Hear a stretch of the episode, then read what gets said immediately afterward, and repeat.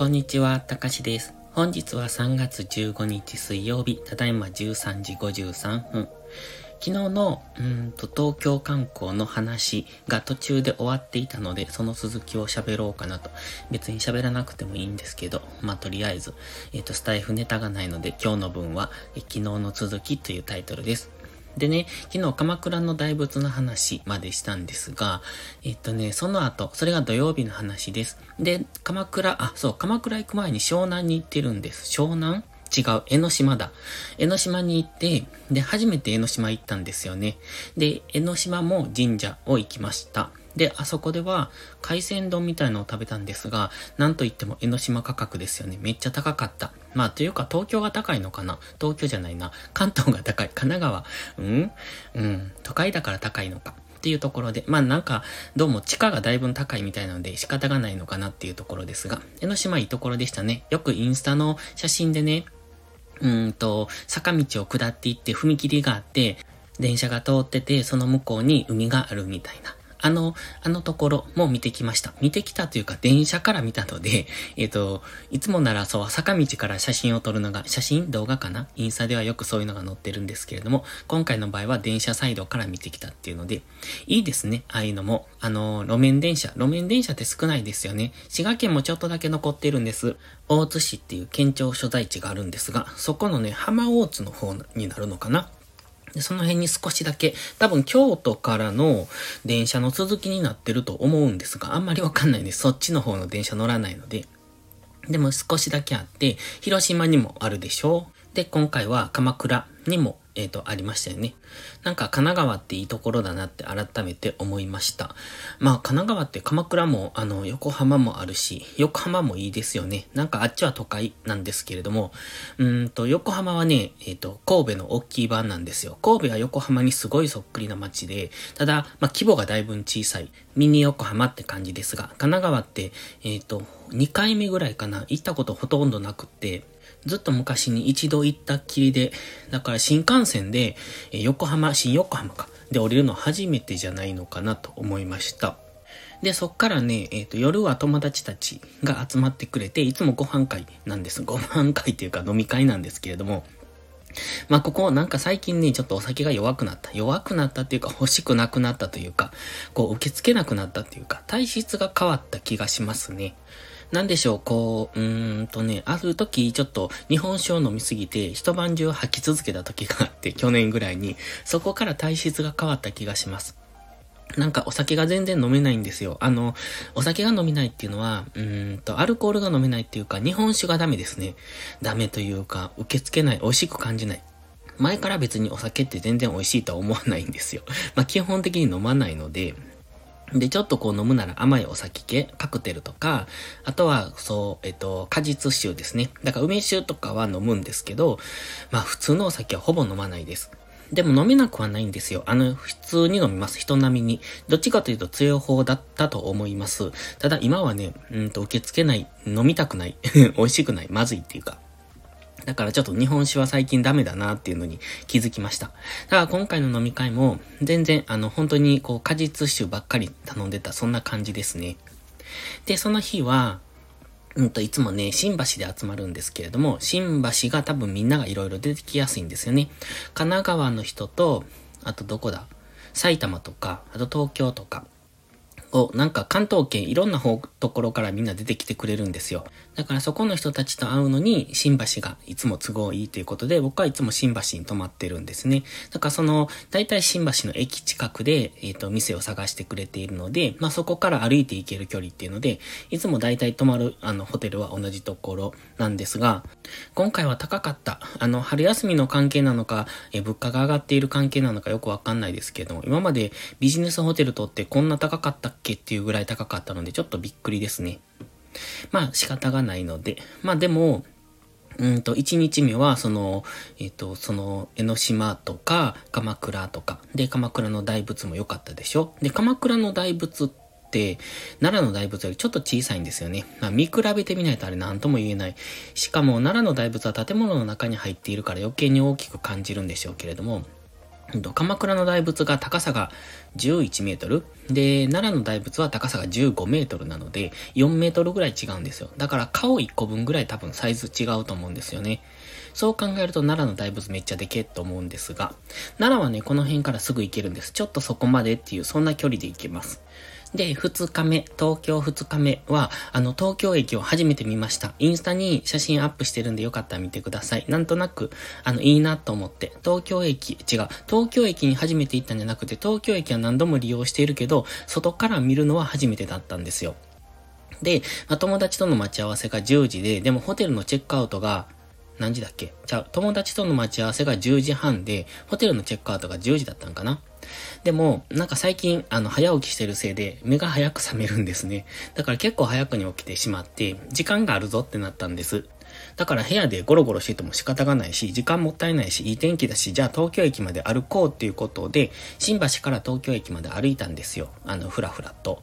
で、東京駅も外から一度見てみたかったんです。写真撮りたいなと思って。で、東京駅まで向いかって、山手線沿いなのかな？よくわかんないですが、ずっと線路沿いを歩きました。で、東京駅着いて、で、外から写真撮ってたら友達がふわって現れて、じゃあそこから、次はいつも行く浅草寺と明治神宮。それは絶対外せないコースなんですよ。僕たちには違うな。僕が好きなんです。浅草寺好きだし、あと明治神宮も好きです。伊勢神宮も好きだけど、もともとはね、明治神宮から入ったんですよね。入ったっていうか、伊勢神宮はあんまり行ってなくて、でも、その東京に毎年行くようになって、で、その時に一応、伊勢神宮じゃない、明治神宮でおみくじを引く。で、初詣をするっていう、そういう名目で最初は行ってたんですよ。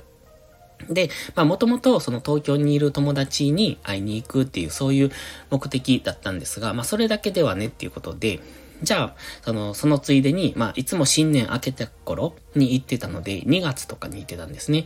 だから、初詣を兼ねてっていうことで行くんです。で、それが恒例になってて、今年は3月に行ったんですけど、去年1月に行ったんですよ。じゃあ、明治神宮びっくりするぐらいの人で、とてもじゃないけど、これは並べんと思って。だからもう、入り口で断念したんですけど、去年は。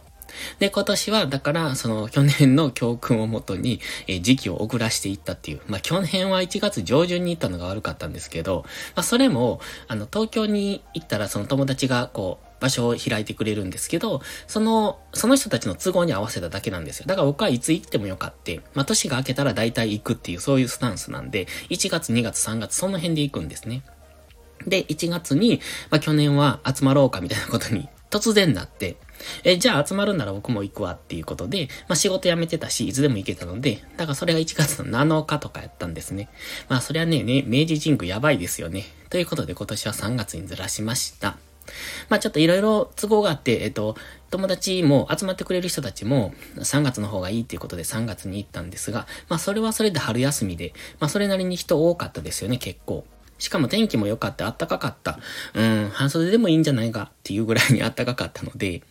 で、そうなるとやっぱ観光にみんな出ますよね。だから江ノ島もめっちゃ人多かったし、で、鎌倉も多かったし、東京も多かったし、ということで、浅草寺もめっちゃ人多かった。でもいつも行くんで、浅草寺行って、今年は御朱印もらおうかと思ったけど、ちょっとね、あの人の多さは無理だなと思って。ただ、浅草寺で御朱印書いてくれるおばちゃんめっちゃ字うまいんで、個人的にはすごい好きなんです。あの人に書いてほしいなってもう一回って思ってるんですけどね。で、今年も浅草寺行って、おみくじ引いて、今年は大吉でした。去年はね、小吉かなんか。で、2人で行って、2人とも大吉なんですよ。珍しいと思って。で、浅草寺って凶が出やすいんですよね。だから過去に凶も引いてて、大凶があるっていう噂を聞くので、大凶引いてみたいと思ってるんですが、なんか今までから小吉とか、なんか末吉とか、そういう微妙なところだったのが、今年は一気に大吉になってしまったので、これ大吉までいたら来年落ちるだけじゃないかと思いながら、だから逆に今日引きたかったんですけどね。で、その後、明治神宮行って、明治神宮でもおみくじ引くんです。で、明治神宮のおみくじは、大吉とかそういうのじゃなくて言葉が書かれているんですね。今年はね、簡単に言うと、努力なくして成功はありませんっていう、そういうことが書かれた、そんな紙、そういう文言が書かれた紙でした。努力なくして成功はありません。わかるんですけど、今このタイミングで言うのっていうそんな言葉でした。まだ結構頑張ってるんやけどなって思いながらそれを読んでました。まあまあ毎回そういうのを、気にするっていうか当たるっていうのかな。今の自分の境遇にこう適した言葉を比較的もらえるので、僕は、その明治神宮のおみくじ好きです。ということで、明治神宮に行ったらもう解散なんですよ。大体そんなコースです。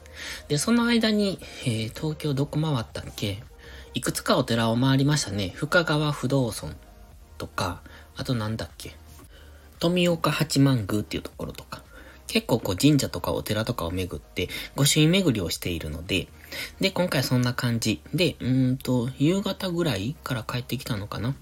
で新幹線ね混んでました。行きも帰りもなんか自由席も指定席も満席らしかったですね。僕は今回グリーンで行ったんですよ。グリーン車で。で、グリーン席なので、比較的空いてました。で、なんでグリーンかって、めんどくさい。人が多いの嫌なのでっていうことで、それとなんだっけ、J-WEST か何かのクレジットカードを、何年か前に作って、まあそれ年会費が多分いるんですけど、まあでもグリーン席を取れば、それで年会費の元が取れるぐらいかな。なんかそんなんだったんですよね。なんせ安くなるんですよ。なので、それで、グリーン車で帰ってきました。行きも帰りも。なかなか快適。ただ行きはね、ずっと中で仕事っていうか作業をしてたので、ちょっと週末にやることがあるので、まあそれを、土曜日の早朝から出てるので、一応朝早くに YouTube とかいろいろ収録するものだけ収録して、あとは新幹線の中で編集して、動画アップしようと思ってたんですが、さすがに新幹線の中では、その Wi-Fi が遅いんですよね。まあ、新幹線の中のフリー Wi-Fi も使ってみましたが、自分の Wi-Fi の方がそれでもまだ早いと思って、めっちゃ時間かかるんですよ。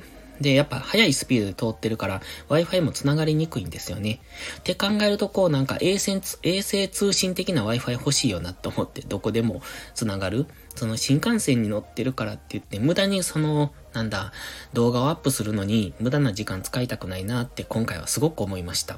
ので今次の、次世代の Wi-Fi に期待です。ということで今日はこれから農業に行ってきます。ではまた。